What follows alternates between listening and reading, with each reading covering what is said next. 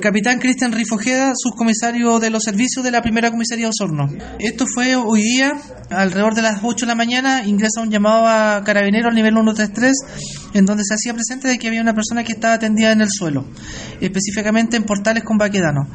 Eh, carabinero se traslada al lugar y verifica que efectivamente se trataba de un hombre ya adulto, de 50 años de edad, una persona que aparentemente por sus características era una persona en situación de calle, quien estaba sin, eh, signos vitales. Así que es por ello que solicita la presencia de, de, SAMU, quienes posteriormente contatan la muerte de, esta persona.